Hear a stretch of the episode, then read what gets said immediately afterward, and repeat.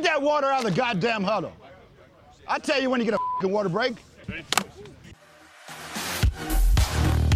Welcome to the Buccaneers Observer. This is Ralph Phillips. I'm Molly Bay. Today is January 9th, 2000 2020. 2020. Not Jameis Winston's vision. That'd be 2400, something like that. I don't think it's that bad. Maybe, hopefully not. slow news, slow news. Not a whole lot to talk about.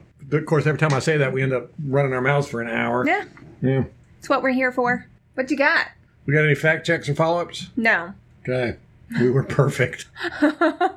Or lazy, whichever. Yeah. All right, got some games coming up this weekend.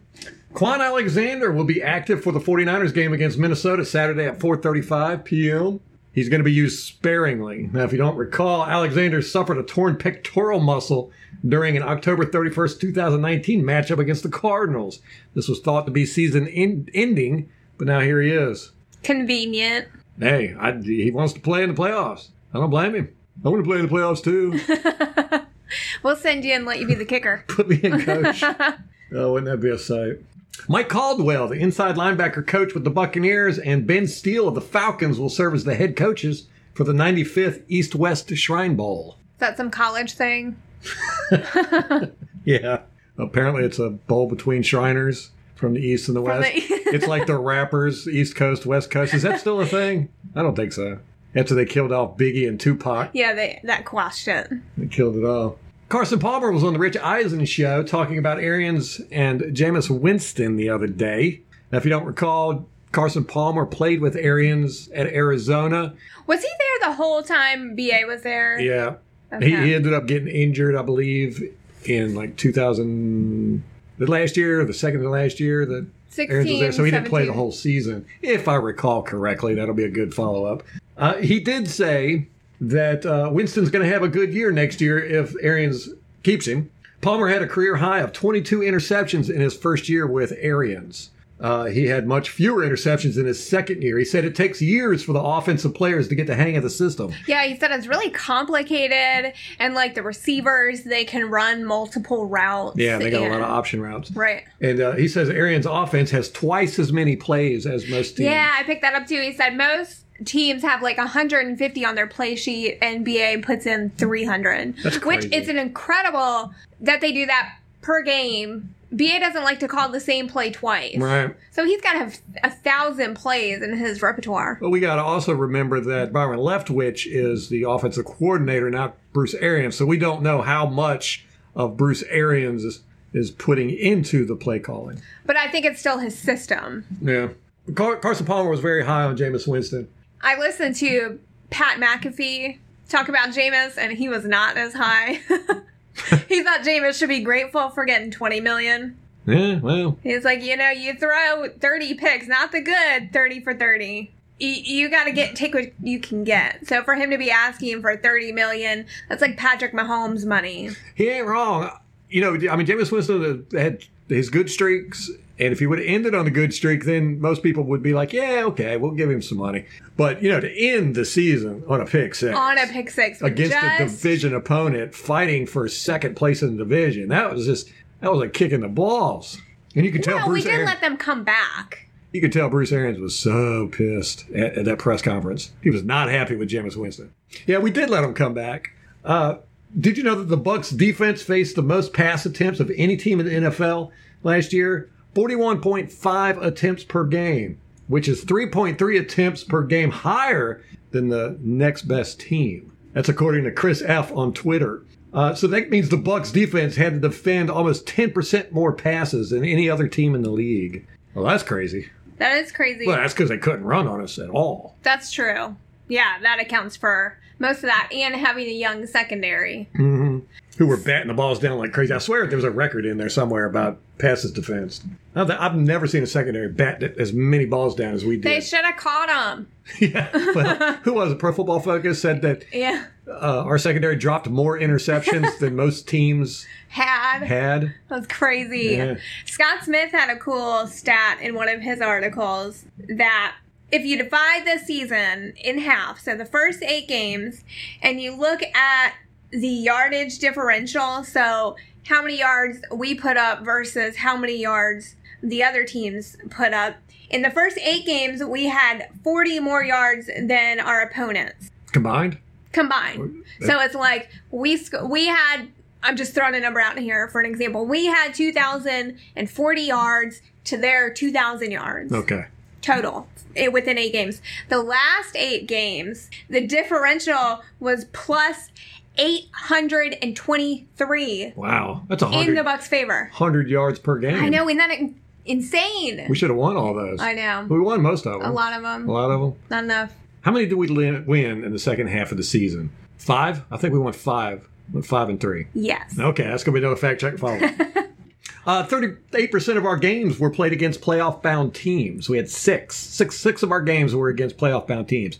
I looked it up and I started going through all the other teams. Most of them were around five or six. So that's about Oh, average. interesting. Yeah. Okay. So it's not really a badge of honor for us. No, I thought it would be much higher, uh, but I only did the Seahawks, the Cardinals, and the Eagles. The Eagles had five, Seahawks and Cardinals had six. So, Okay. yeah, I figured. But I'm going to be talking about Greg Schiano's time here quite a bit. Uh, I remember when we, in, in Greg Schiano's first year, 2012, I think we played nine. Half of our games were against playoff teams because I think two of our division opponents, the Panthers and the Saints, or it might have been the Saints and Atlanta, both went to the playoffs. So that was that was Yeah, that'll skew it. that's four games right there. Speaking of Greg Schiano, Let it go, Ralph. It's been seven years. Has it been seven years? Good lord!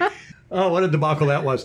Matt Rhule had his press conference. If you're not familiar, Matt Rhule is the new head coach for the Carolina Panthers, or the Kittens, as we like to The kitties. call them. He was a head coach at Temple. He has very little NFL experience. I think he was an offensive uh, line coach yeah. for the Giants. An assistant offensive Okay. coach. yeah, so very little NFL experience. I watched the uh, press conference because everybody was talking about how great it was. Matter of fact, people were saying like his first sentence was like the most impactful statement they've ever heard. It, there was so much just coach speak. Oh, it, God, It sounded like every other coach's press conference. Yeah, yeah. What really stood out to me at the press conference was that the I think it was the GM introduced everybody, but he introduced Nicole Tepper. That's the girl I was talking about in the last oh, podcast. So Oh, okay. they are married. It is crazy. That's the only thing you got from that press conference. Not the only thing, but it, it really popped out. I was like, Nicole Tepper, who is that? oh. Because the general manager was talking about we have staff here to help people with questions after the conference or whatever you need, and he mentioned Nicole Tepper was one of the people. So you know, I was like, "Whoa, is that that girl I was talking about?" That David Tepper, the owner of the Panthers, he left his wife of thirty some years, and then he hooked up with this young girl. And there's absolutely no information of, about her. Nobody knows anything about her. They don't know her nationality or her age. They didn't even know. Nobody even knew if he was married. If you go to Wikipedia and you look under David Tepper and you read it, they said he's married to Nicole, but then there's citation needed because nobody knows. Well, apparently he is. So that just really stood out to me because we had just talked about there. But that David Tepper, he, he he reminds me of uh, Kelsey Grammer with no hair. That's a weird dude, man. He looks to me, remember the dinosaurs? The show Oh. in the 90s. I'm like, I ain't that old. you rode him to school, Ralph. uh, yeah, I remember the, the dinosaurs. He's got that weird shaped head. Yeah, yeah, Like and the the weird lips, weird Yeah. lips. Uh, he, he also reminds me of like Steve Ballmer, and he's like a cross between Steve Ballmer and S- Steve Jobs. Who's Steve Job. Ballmer? I want to say he's the owner of a basketball team. I might be having him confused with the owner of the Seattle Seahawks. Anyhow, yeah, these rich guys, and you know, Was he the Microsoft guy? I can't remember. That's the owner of the Seattle Seahawks, Microsoft Yeah. guy. Or it was. Didn't he die? Here we go. Fact check follow up. uh, but he, uh, he's, he, you know, Steve Jobs used to, or Jobs, whatever. What was it, Jobs? I say Jobs. God, I can't is remember. English. We, you know, He just died a few years ago and I can't remember how to pronounce his name. Jobs. I think Okay, we'll go with that. It's like, is it a GIF or a GIF? it's a GIF. Well, anyhow, you know, they, they, they like to have all this, you know, energy and be cool and all that. And with the little headset, the little microphone. Well, they, they they they made a big deal about David Tepper before they introduced him that he really loves music, so he's going to be introduced on stage to Imagine Dragons. And, you know, they made a big deal about. It. He picked this uh-huh. song out, you know, and so he'd come up, bouncing up on stage and everything. It's like, oh, give me a break. There were like 12 people in the room, and they were all like, okay, do we clap now? This is weird. well, he's the richest owner in the league, so there's probably quite a few people in there. that are paid to yeah, clap. yeah, they're like, "Yeah, "We love you, David." But anyhow, I you know I'm I'm been paying attention to this Matt Rhule being hired, and everybody's discussion about this guy, discussion about him. And then it reminded me of when Greg Schiano was hired. They're almost exactly the same. They were both college coaches that turned their programs around. You know, Greg Schiano did great at Rutgers, had them in, you know, championships, or not championships, but bowls. They hadn't been to bowls in like since dinosaurs walked the earth. And uh, Rhule had, you know, he changed his program around. It Two took him a couple years, two programs. Yeah, so, you know, they're, they're kind of the same. But the media treated him so different. So, so different. Matt Rhule is being treated like he's the next coming of Michael Jordan or Patrick Mahomes, who is now the new, The Michael, new Jordan. Michael Jordan. Per Troy Aikman. But Deshaun Watson is now the new Patrick Mahomes. Yes. So, you know, somebody's got to take Lamar Jackson. Lamar Jackson is now the new Patrick Mahomes, Right. who Patrick Mahomes is the new Michael Jordan. Yes. Yeah, so Rhule is getting you know the, all this great praise and everything. Listen to some of the headlines. These are some of the headlines people wrote when Matt, when Greg Schiano was hired as the Tampa Bay Buccaneers. One, why Greg Schiano hiring is so surprising. Now, that article goes on and just lambasts Greg Schiano. The next headline: Greg Schiano breaking promises made to Rutgers. Ooh, that's messed up. Oh, it gets worse. Rhule got bought out of his contract. Right. Like, Tepper, that's part of his salary, you know, his deal. Right. Wow. Uh, another one: Greg Schiano, a thief of the worst kind. Whoa. Yeah. Another one is Greg Schiano fit to be an NFL coach? And of course, we know the rule in journalism when you ask a question, the answer is always no. And of course, in that article, they went ahead and basically said, no, he's not fit to be a head coach. And then after, I think it was our first game against the Giants, and the kneel down thing, uh, there was five articles that said Greg Schiano was regarded as a bully around the NFL well before kneel down incident. Oh, for God's sake. These are some of the articles, the headline, you know. And I, the media hated Greg Schiano. We've talked about this on the podcast. Yes, and it's one of the reasons why we are so adamant to hold the media accountable to the crap they say because they did not like Greg Schiano. Uh, Joe Buck's friend, Joe Bucs Fan, even had an article years after Greg Schiano was fired talking about how the media hated Greg Schiano from day one, and it was because he did not treat them like they were the grand poobahs.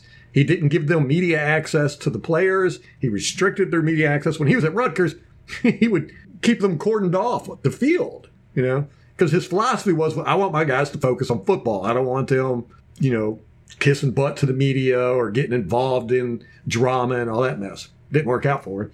I just found it very strange. And uh, that takes me to another thing talking about the media. This is off season. You're going to get a lot of media stuff from us. this is when we focus on the media. Uh, a YouTuber named Trust My Clutch. I hope that's not a slang term for something I'm not aware of that the kids are saying now. he called me out for the podcast last time because I was saying I don't care if the players put babies on spikes. It doesn't matter to me what they do off the field. All I care about is that they put good performance on the field. You know, it's entertainment to me. He called me out and he said, you know, it's basically nuts. You know, don't you know, don't say you don't care if our players murder people. You know, and he's right. He's right. I, I was being hyperbolic. I was I was going over the top. There is a line. Of Yeah. course, there's a line. Right. And, and it really, I wasn't really talking about the players as much as I meant to be talking about how the media portrays the players. Uh, in the phrase putting babies on spikes, that's an old saying I got from the comedian Eddie Izzard. What was the name of that stand up? One of my favorite stand ups of all time, that show. Ah, Follow up. yeah, that'll be a follow up. So l- let me break this down a little bit further, th- what I was trying to get across. I believe in role models really, really, really strongly. Role models mean a lot to me because I grew up uh, and I had a crap ton of role models. I was big into, people are going to thrash me for this, Mel Gibson, Clint Eastwood, Ozzy Osbourne, if you can believe that. Not a really good role model, but I, I had a lot of role models that I tried to emulate them. That's what you do with role models when you're a kid. You know, you see them doing stuff and you want to be like them, so you do the same things. I don't want uh, players to be bad people. Uh, if I had, uh, if I was dictator, all of our players would be fine, upstanding young men who contribute to the community. That's what I prefer by far. I don't want a bunch of ruffians and hooligans and, you know, people putting babies on spikes. No, that's not what I want because I know how much of an influence role models have on young people. And the NFL, sports in particular, they're, they're huge role models to you know kids growing up. So yes, I would prefer them to all be fantastic human beings because I think it would proliferate throughout society. You know, when you, when you do have a bad person who is a role model, that makes tens of thousands, if not hundreds of thousands, of bad people trying to emulate him, being bad. And football is where a lot of young men hmm. get their Yes. role models. And so Yeah, we want people that are going to set a good example for our boys. Yes, very much so. Very much so.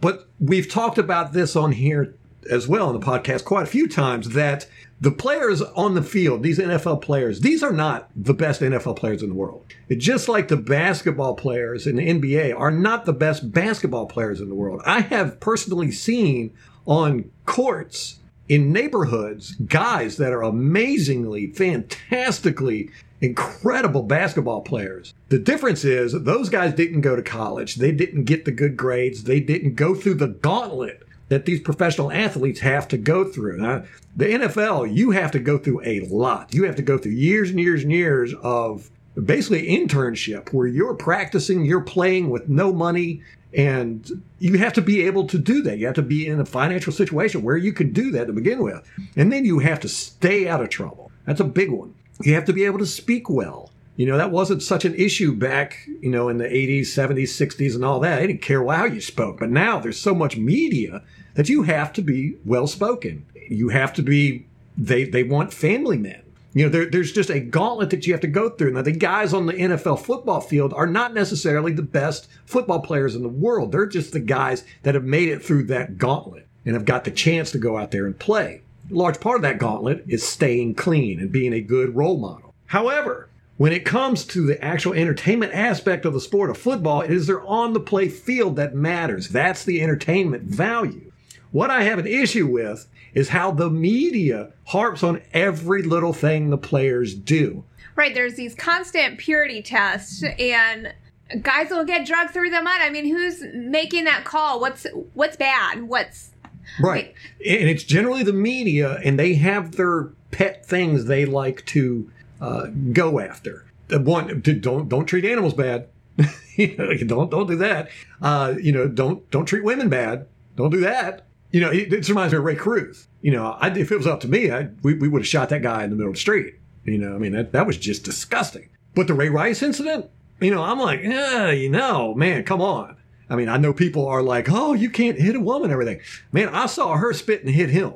They're a married couple. She did not want him to get fired, all that good stuff. So, you know, the media really hypes up the things they want to hype up. They don't hype up. How many NFL players have you ever heard that got kicked out of the NFL for getting into a bar fight with another guy? You don't even hear about it generally. It happens. not it happens quite a bit. uh, Ezekiel Elliott? How many times has he done that? Right. Yeah.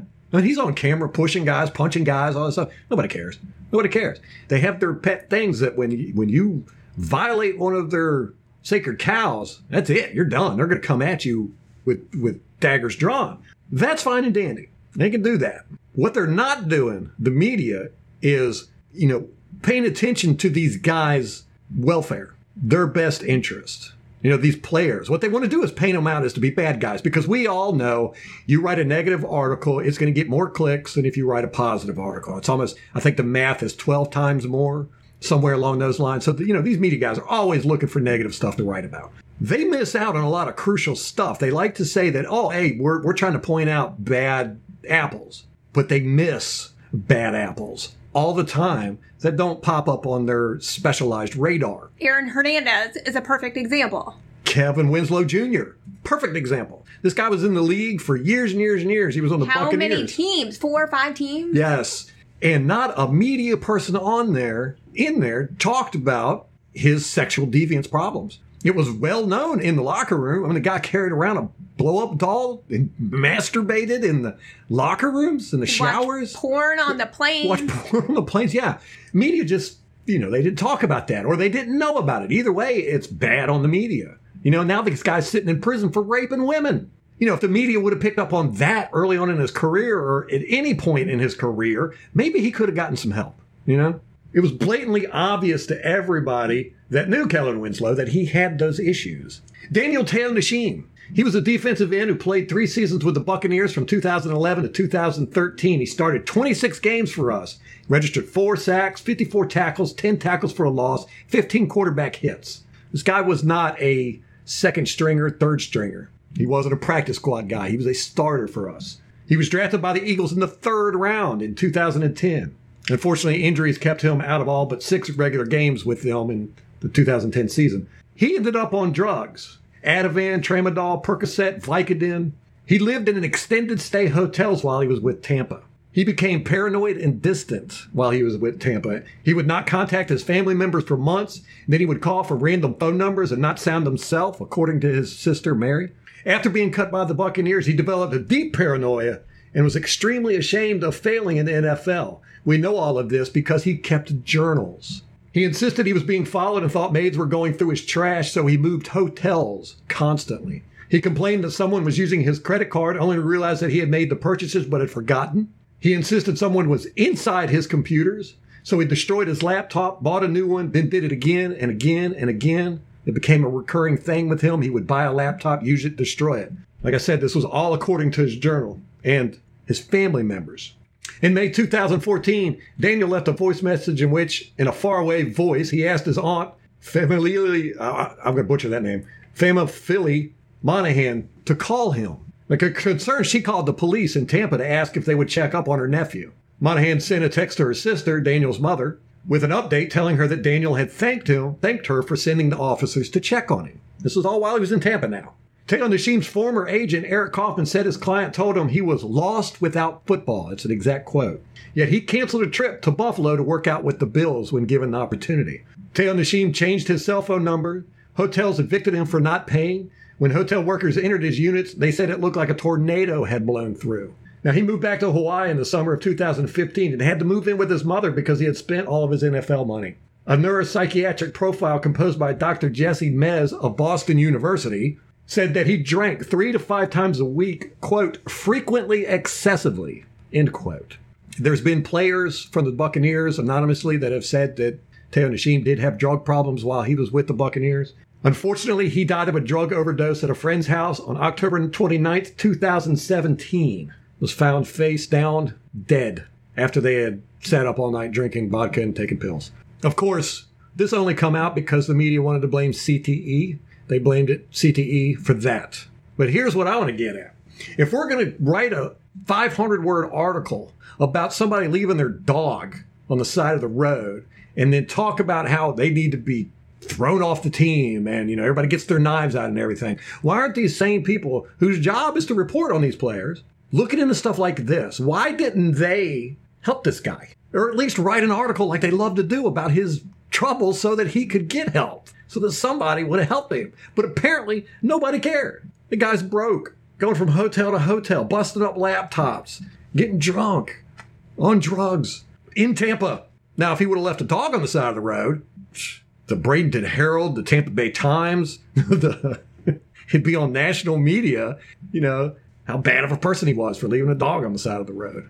That's where I have an issue. You know, it breaks my heart to hear stuff like this. And I really, you know, it's like with Kellen Winslow. We were really upset when we heard about that. You know, that he got arrested. We, we, we had multiple podcasts on it.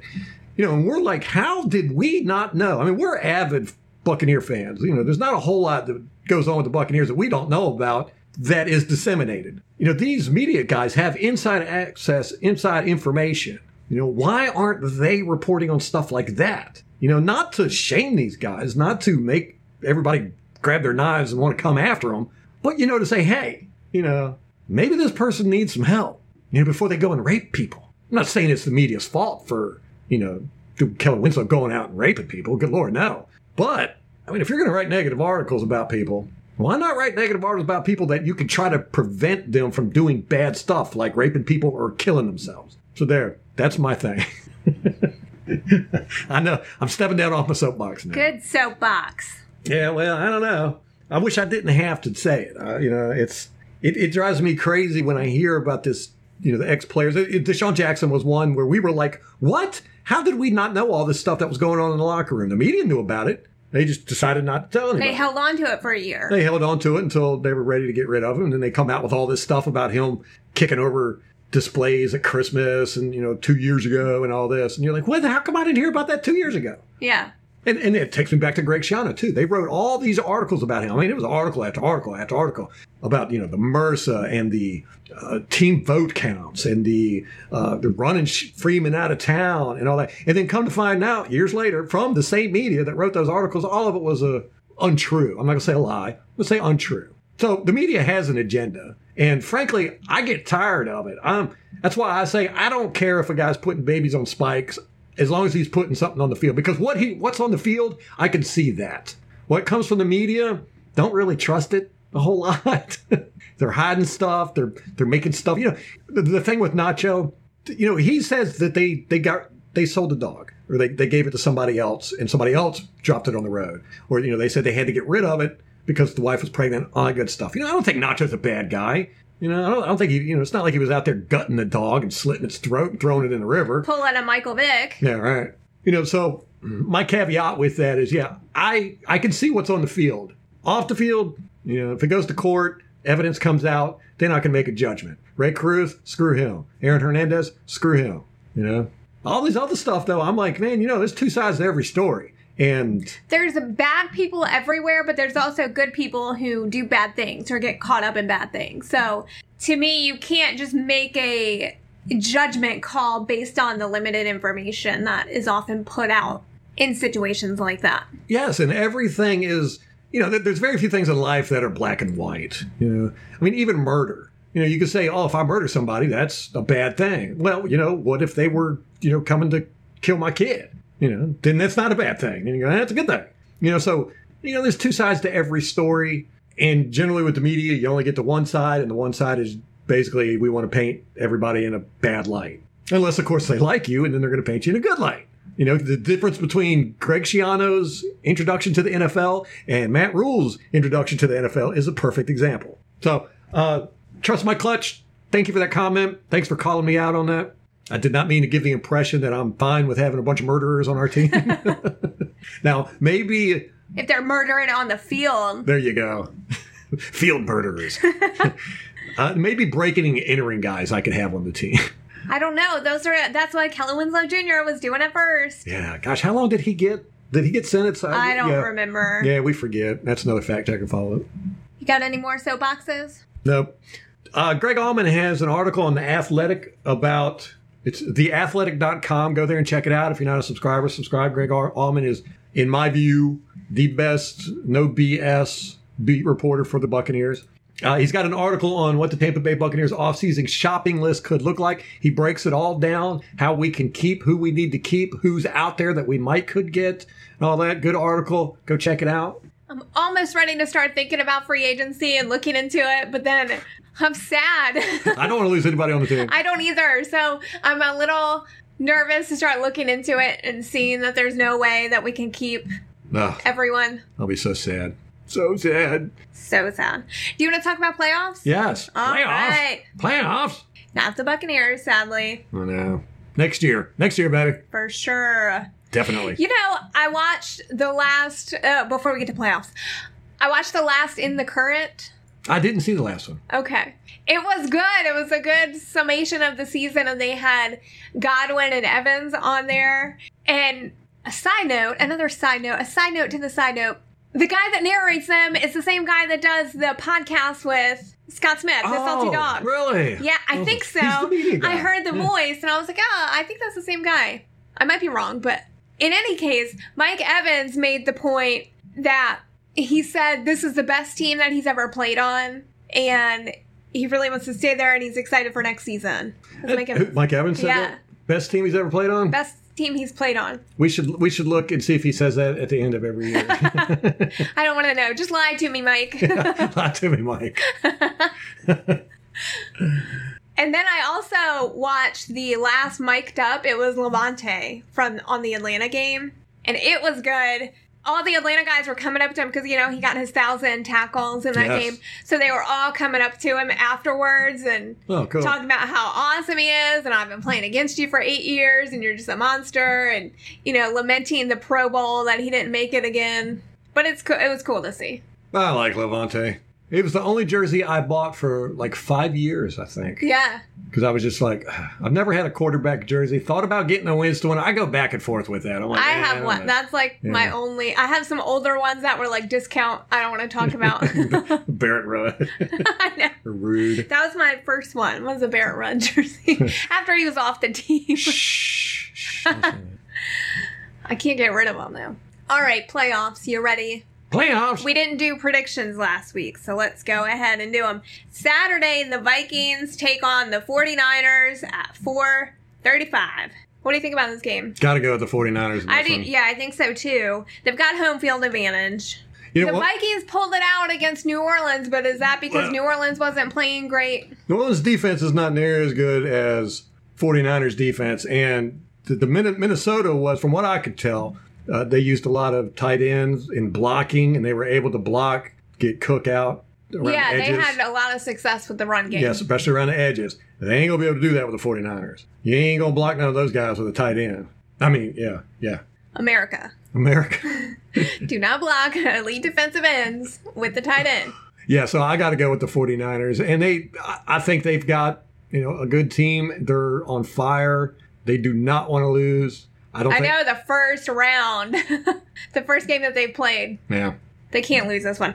I will pick the 49ers as well, so that means the Vikings are probably going to win. that's right. we went one for four yes. last weekend. Awful. Man. Embarrassing. We suck at Do we even don't- watch football? We don't, we don't know a thing about football. No, nothing.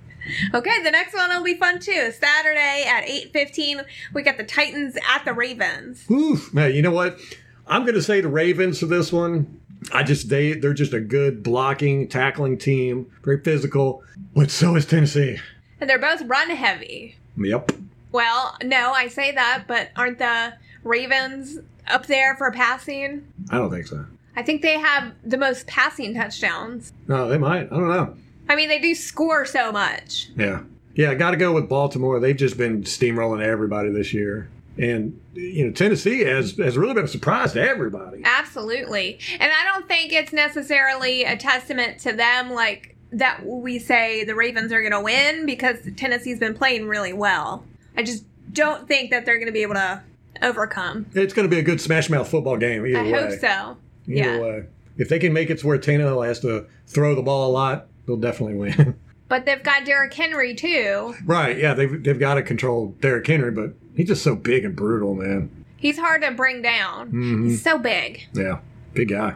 Reminds me a lot of Adrian Peterson in his prime. Yeah, me too. All right, who's playing Sunday? Sunday we've got the Texans at Chiefs at 305. Phew, This one, man, I don't know. I don't know either. I don't know anything about the Chiefs. The Texans are just to me they're very meh, Yeah, man, but they keep winning. they keep winning. They came back and beat us with Buffalo. They had a comeback last week. So I think that they could pull it out. So who you picking? Ooh, I'm going to go with the Chiefs. I'm going to take the home team. Although I know nothing about them. I've not watched a single game with them this season. Um, all right, you know, I'll, I'll make it different. I'll just say the Texans. It's a toss up there. That, so that'll be our yeah, that'll be our only game we care about. Okay, divisional round on Sunday, 6:40 p.m. We've got the Seahawks at the Packers. Seahawks, Me too. but it's at Packers. I know. Lambeau Field is that's Tough a place tough to place play. to play. It's gonna be cold. I wonder if there'll be snow. Seahawks play in the cold. Yeah, Yeah, I got to take the Seahawks. agreed. So really, the Texans Chiefs is the only game we care we care about. Yep. Uh, Molly is still in it. She picked Minnesota to go to the Super Bowl. I had picked the Saints to go to the Super Bowl. and we both picked the Patriots from the AFC. So, Yeah, so we got knocked out quick on that one. it. I got knocked out by the Vikings, who Molly had picked. So I, she's- there's no way they're gonna make it to the Super Bowl. she's still in it. crazy. They've got some talent, and I, I like I like Mike Zimmer as a coach. I mean, he he's a good coach. Yeah, he's turned the organization around and they've been contenders since he's been there. I love Case Keenum in the locker room afterwards. Last week, did you see it? What happened? He goes, and I got just one thing to say to you, gentlemen. You like that? Oh, God. Oh, I hated when he said when he did that to us, and it was all over the media. I know, and it's still went a meme. viral. It's still a Yeah, meme. it's fun. Nobody remembers it was against us. They just remember he I did it. remember. That's where the pain comes from. Salt in the wounds. All right, well, that's going to wrap it up for us. Everybody enjoy your football this weekend. Get drunk, but drive safe. Uber it or stay at home. That's that's usually the safest way to do it. That's how I like to do it. Sit there and l- lament that the Buccaneers are not in the playoffs once again. Next year's our year. Oh, most definitely. Most definitely. First time I've ever said that. We're going to the playoffs next year, baby. Super Bowl. Yeah, never heard that come out of my mouth. Super Bowl. All righty. Well, that's going to wrap it up for us. Till next time. Go Bucs.